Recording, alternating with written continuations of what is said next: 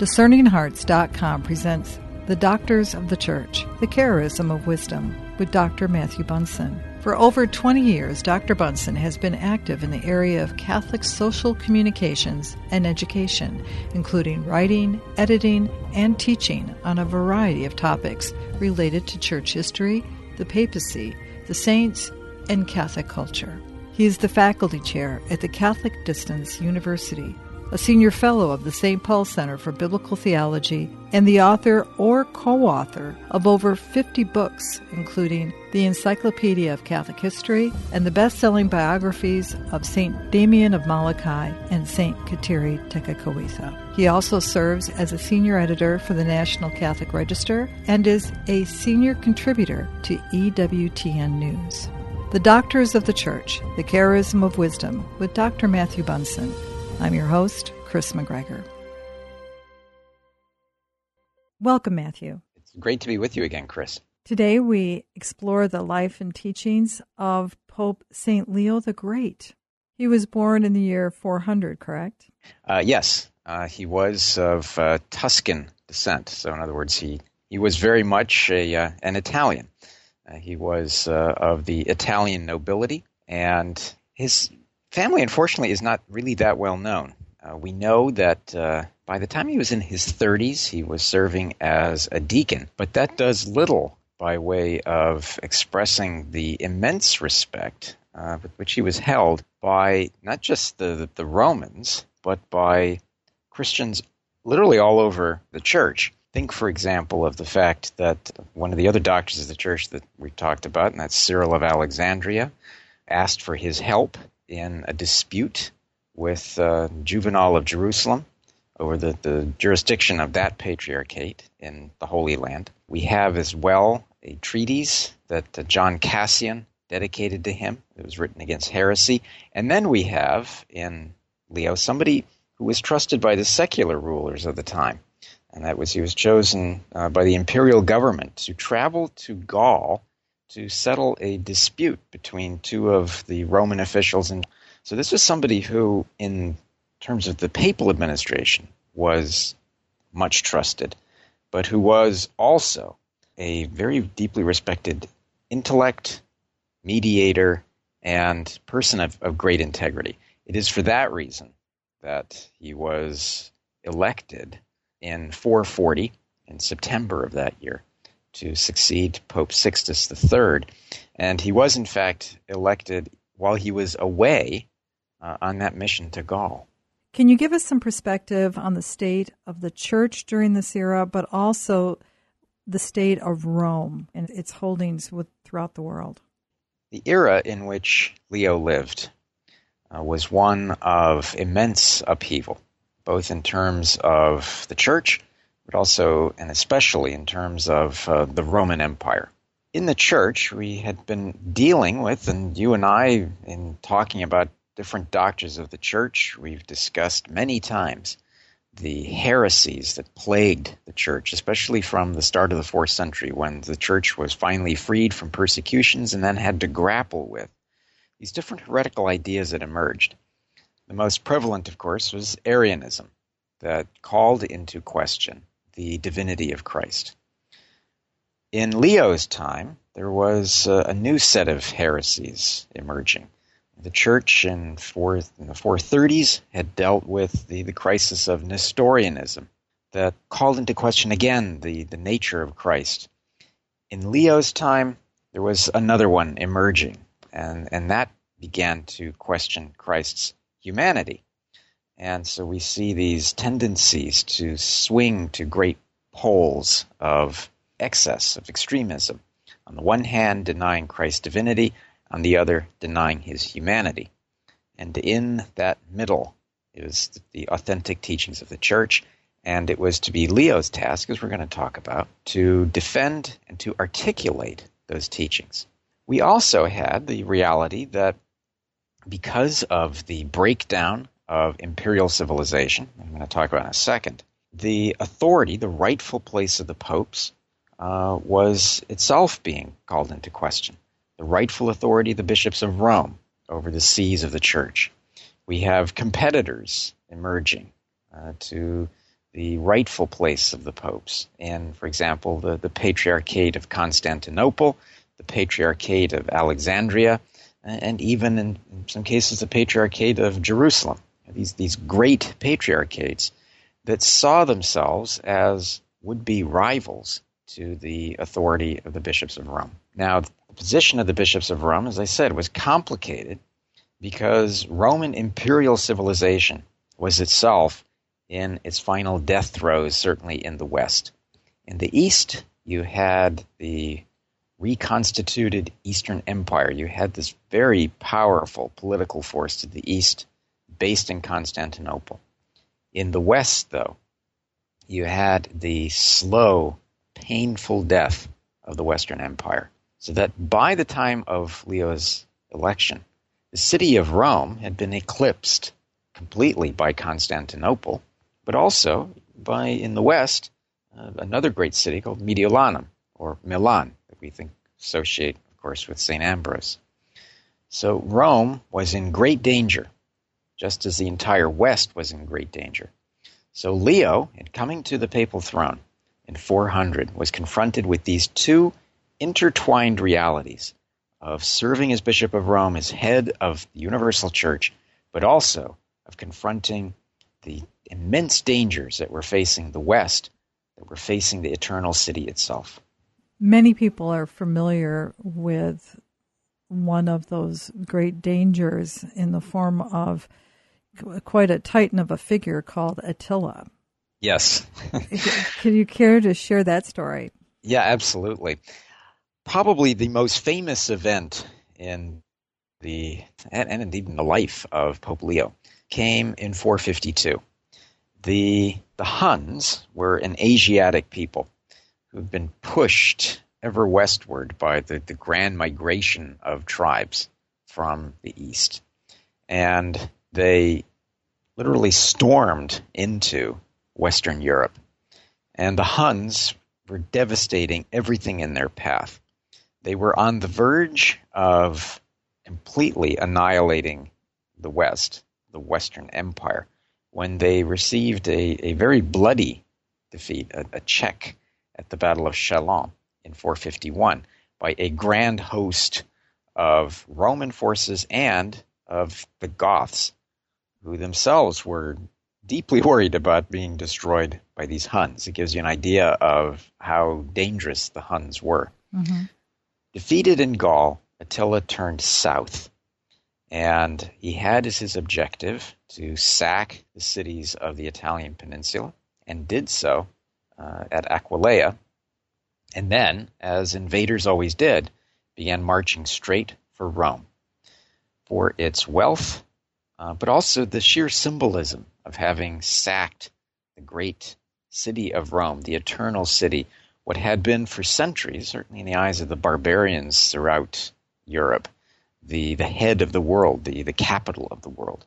To meet him, there were virtually no Roman officials left there were certainly no armies left to stop him.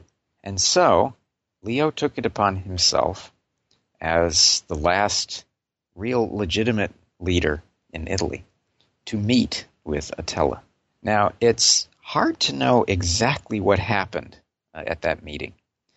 Uh, the events are not in dispute. Leo most definitely met with Attila and they met probably near uh, what was modern Lake Garda. And we know that immediately after that meeting, uh, Attila retreated and did not sack Rome.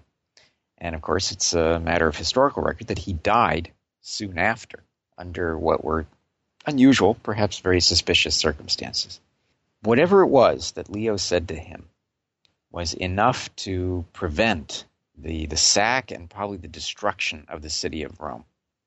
And it's a testament to his abilities as a negotiator, but also, uh, I think, his sheer spiritual strength that he could actually accomplish what virtually no other ruler anywhere in the West or the Eastern Empire could have accomplished.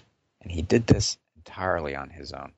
Now, it's one of the tragedies that a mere three years later, another army invaded Italy, this time the Vandals under their ruler Gaiseric. And Leo tried to intervene, tried to prevent them from sacking the city of Rome, but um, he could not prevent the Vandals from doing so, in part because the, the Vandals were more determined uh, than Attila to make a political point against the Roman Empire. However, Leo was still able to accomplish something very important, and that is that the mass murder that probably would have happened uh, without his intervention uh, did not take place. That the, Roman people themselves were spared from the sort of terrible massacre that the Vandals were typically known for uh, inflicting. And uh, the city was not put to the torch after it was sacked. And the churches themselves, the, the great churches of the time in Rome, were also spared. We'll return in just a moment to The Doctors of the Church, the Charism of Wisdom, with Dr. Matthew Bunson. Help support this vital ministry. Discerning Hearts is a 100% listener supported apostolate. Now through Labor Day, please prayerfully consider making a sacrificial gift to help us raise $40,000 to fund operating expenses for this truly life changing Catholic programming and prayer. We recently received a generous grant to hire new employees to grow the apostolate, but we still have to fundraise those operating expenses, which have significantly grown over time. The financial contributions of listeners like you enables us to continue this important ministry. As an independent, not for profit lay organization that is not affiliated with your diocese, our apostolate is 100% listener supported. So, again, between now and Labor Day, please visit discerninghearts.com and click the donate link found there or inside the free Discerning Hearts app to make your donation. Thanks and God bless.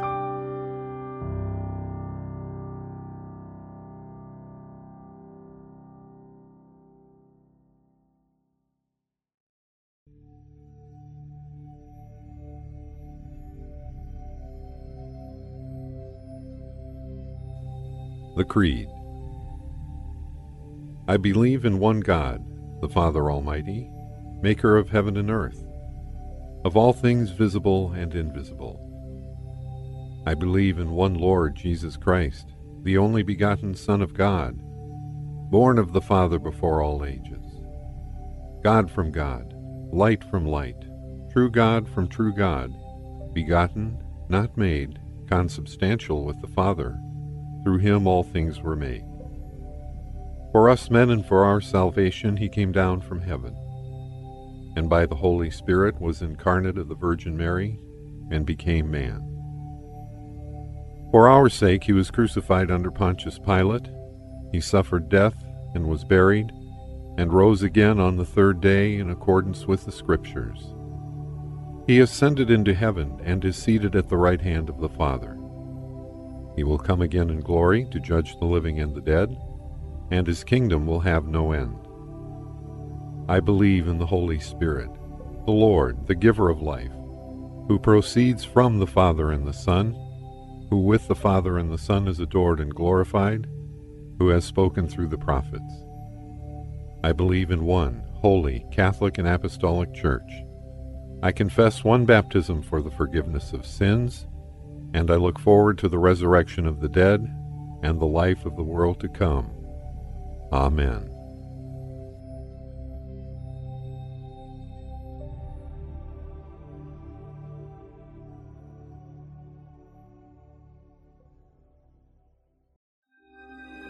We now return to The Doctors of the Church, the Charism of Wisdom, with Dr. Matthew Bunson.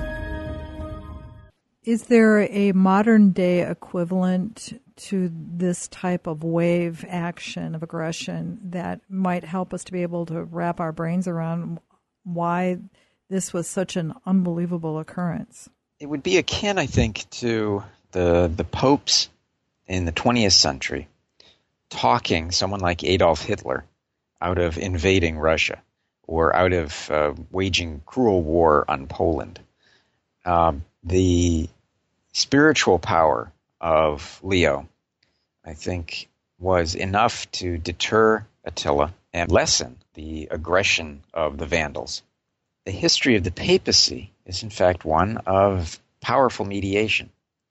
And it is a true tragedy that the world has not listened to the popes on a more regular basis. I think of Benedict XV uh, and his immediate predecessor, Pius X, both trying to prevent and then halt the bloodbath of World War I. I think also of, of course, of Pius XII, urging um, Hitler and the, the rest of the world from sinking into the abyss of the Second World War. And I can think also of uh, Pope John Paul II trying to stop uh, things like the Iraq War from taking place in, in 2003. So the, the popes have always been uh, prophetic and very powerful spiritual voices, uh, even to secular leaders who are determined uh, to wage war for different reasons. And I'm not equating you know, someone like George W. Bush with Attila the Hun, but the popes themselves have the, the greater purpose of trying to foster and nurture peace in the world. And Leo uh, stands in that very great tradition. But it probably wasn't just this event that would lift him up in the hearts of many to be the great Saint yes. Leo the Great. It it had to have been based in something much deeper than that. Uh, it was. Uh, the first, of course, was his his holiness. This was somebody who was a profoundly holy pope, and that alone um, is one of the reasons why he's called the Great. But he is remembered, especially as a doctor of the church, for two huge accomplishments. The first was doing everything he could to develop and also to reinstate the, the church's understanding of papal primacy.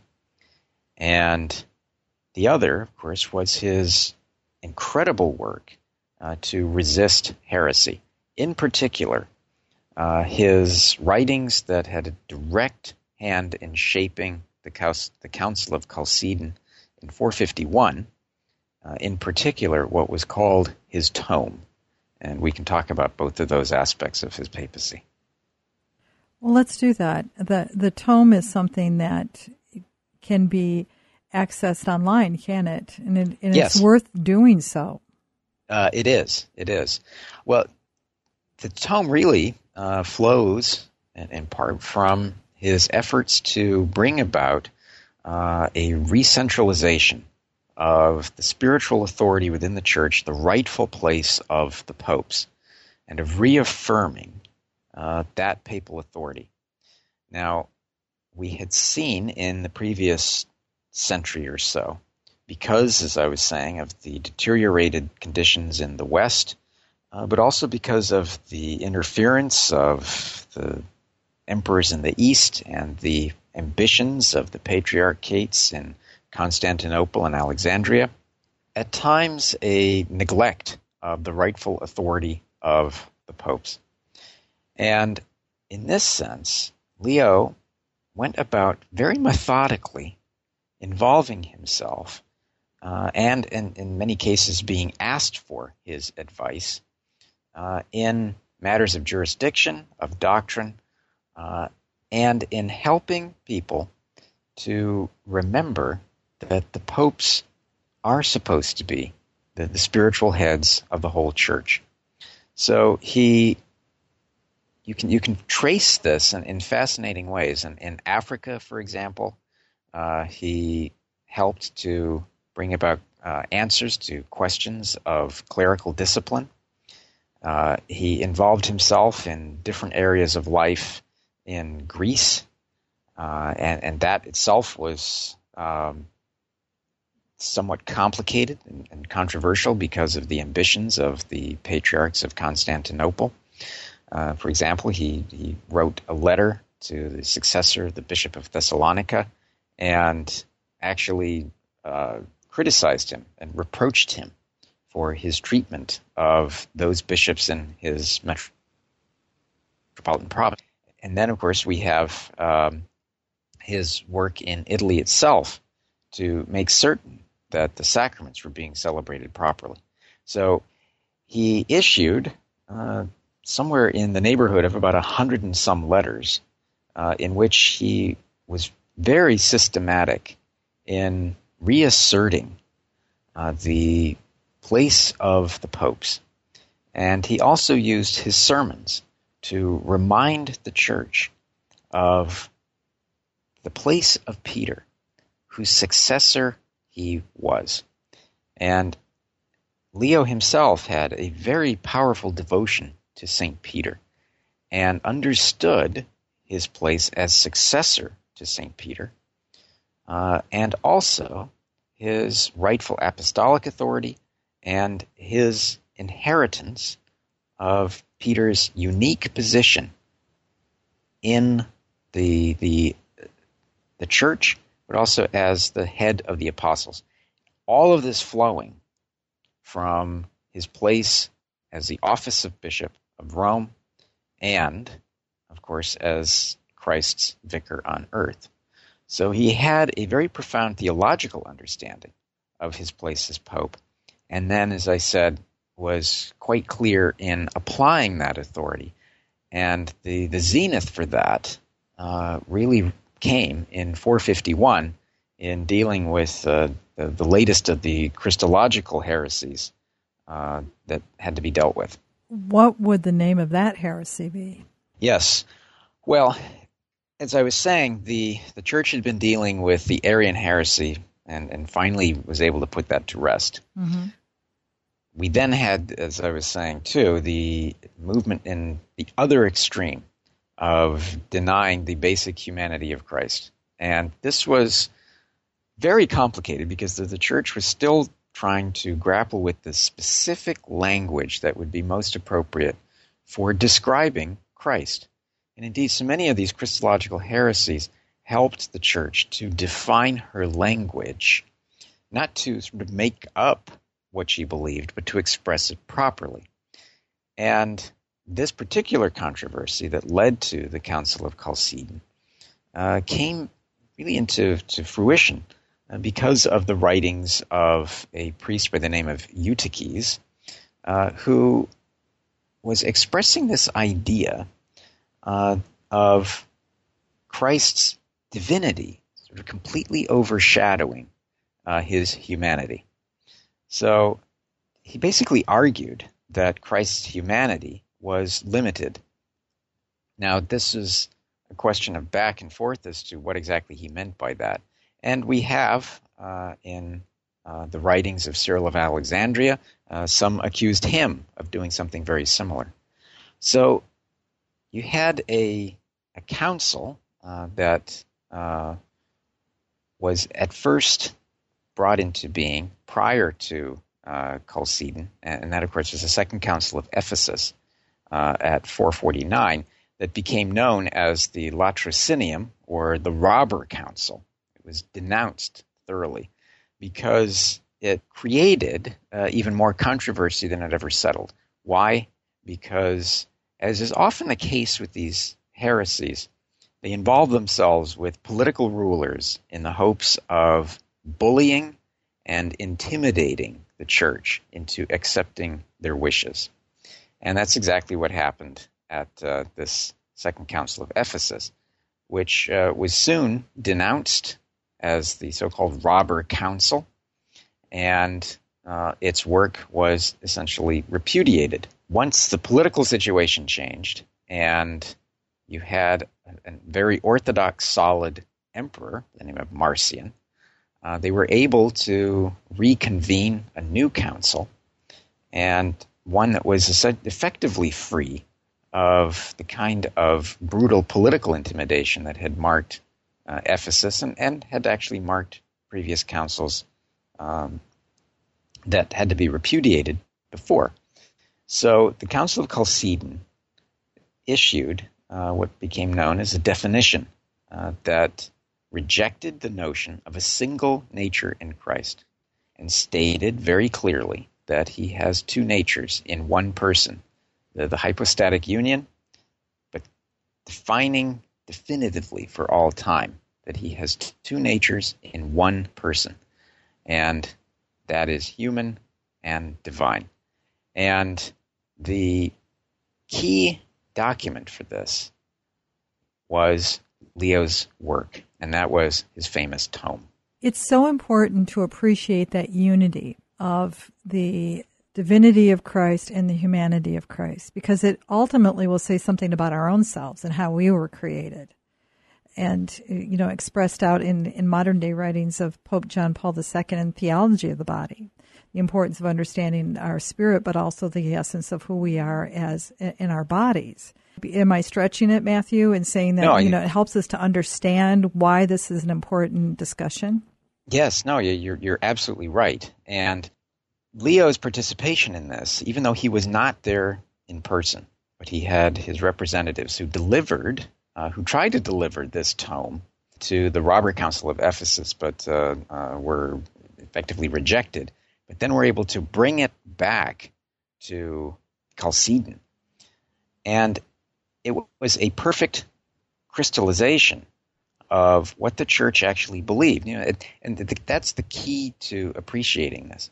That Leo helped provide the language for understanding Christ and for creating a formula that is readily understood and that we profess today. So, in other words, it's like coming up with a formula that describes something in nature that is clear, that is a fact, but that still needs to be defined properly in, in language that is appropriately precise. That's uh, uh, decisively important because you're, you're taking what is a an objective truth and finding the way of describing it fully and accurately. And that's where Leo was so valuable. And the the genius of this tome, this uh, this letter that was originally written to Archbishop Flavian of Constantinople, became this this great formula of Western Christology. But you you hit on the key word, Chris, and, and that is unity. Because what does the council report? The acts of the council state very clearly. After the reading of the foregoing epistle, the reverend bishops cried out, this is the faith of the fathers. This is the faith of the apostles. And then they added, anathema to him who does not believe. And then they added even more notably, Peter has spoken thus through Leo. So in this one major accomplishment at this, this, the Council of Chalcedon, Leo was able not only to help the church in having a clearer understanding of her Christology, an understanding of Christ. But he also secured from this council the recognition that he spoke with the voice of Peter. And this, I think, is so significant for the subsequent history of the development of papal supremacy, papal primacy in the church, and the fact that here in this early council, 451, the council itself readily agreed to it. The, the clarity of his statement on the human and divine nature of Christ. You know, the council said uh, that all with one consent teach the people to confess uh, the, the one and same Son, our Lord Jesus Christ, the same perfect in Godhead and also perfect in manhood, truly God and truly man, of, as they say, reasonable or rational soul and body, consubstantial with the Father, and consubstantial with us according to the manhood, in all things, they say, like unto us without sin, begotten before all ages of the Father according to the Godhood, and in these latter days for us and for our salvation, born of the Virgin Mary, the Mother of God, according to the manhood one and the same Christ, Son, Lord, only begotten, to be acknowledged in two natures. That they say, without confusion, unchangeably, indivisibly, inseparably. I mean, this is beautiful language, uh, but we're seeing in this one statement from Chalcedon bringing together a solution to so many of the heresies that had gone before. because this confession, this formula, makes clear that Christ is both God and man, that he is one person, but also it reaffirms that he was born of the Virgin Mary and it reiterates her title, Mother of God, that of course the, the Council of Ephesus had defended with such vigor uh, only 20 years before against another of the heresies of the Nestorians. So we're seeing Leo helping to pull together a host of different theological threads uh, that had been out there uh, in the previous century and helping the church in this one decisive moment uh, to understand then and for all time who the church understands Christ to be. Thank you so much, Dr. Bunson. Oh, it's great to be with you, Kris. I look forward to our next episode. You've been listening to The Doctors of the Church, The Charism of Wisdom with Dr. Matthew Bunson. To hear and or to download this program along with hundreds of other spiritual formation programs, visit discerninghearts.com. This has been a production of Discerning Hearts. I'm your host, Kris McGregor. We hope that if this has been helpful for you, that you will first pray for our mission, and if you feel us worthy, consider a charitable donation which is fully tax deductible to support our efforts. But most of all, we pray that you will tell a friend about discerninghearts.com and join us next time for The Doctors of the Church, the Charism of Wisdom with Dr. Matthew Bunson.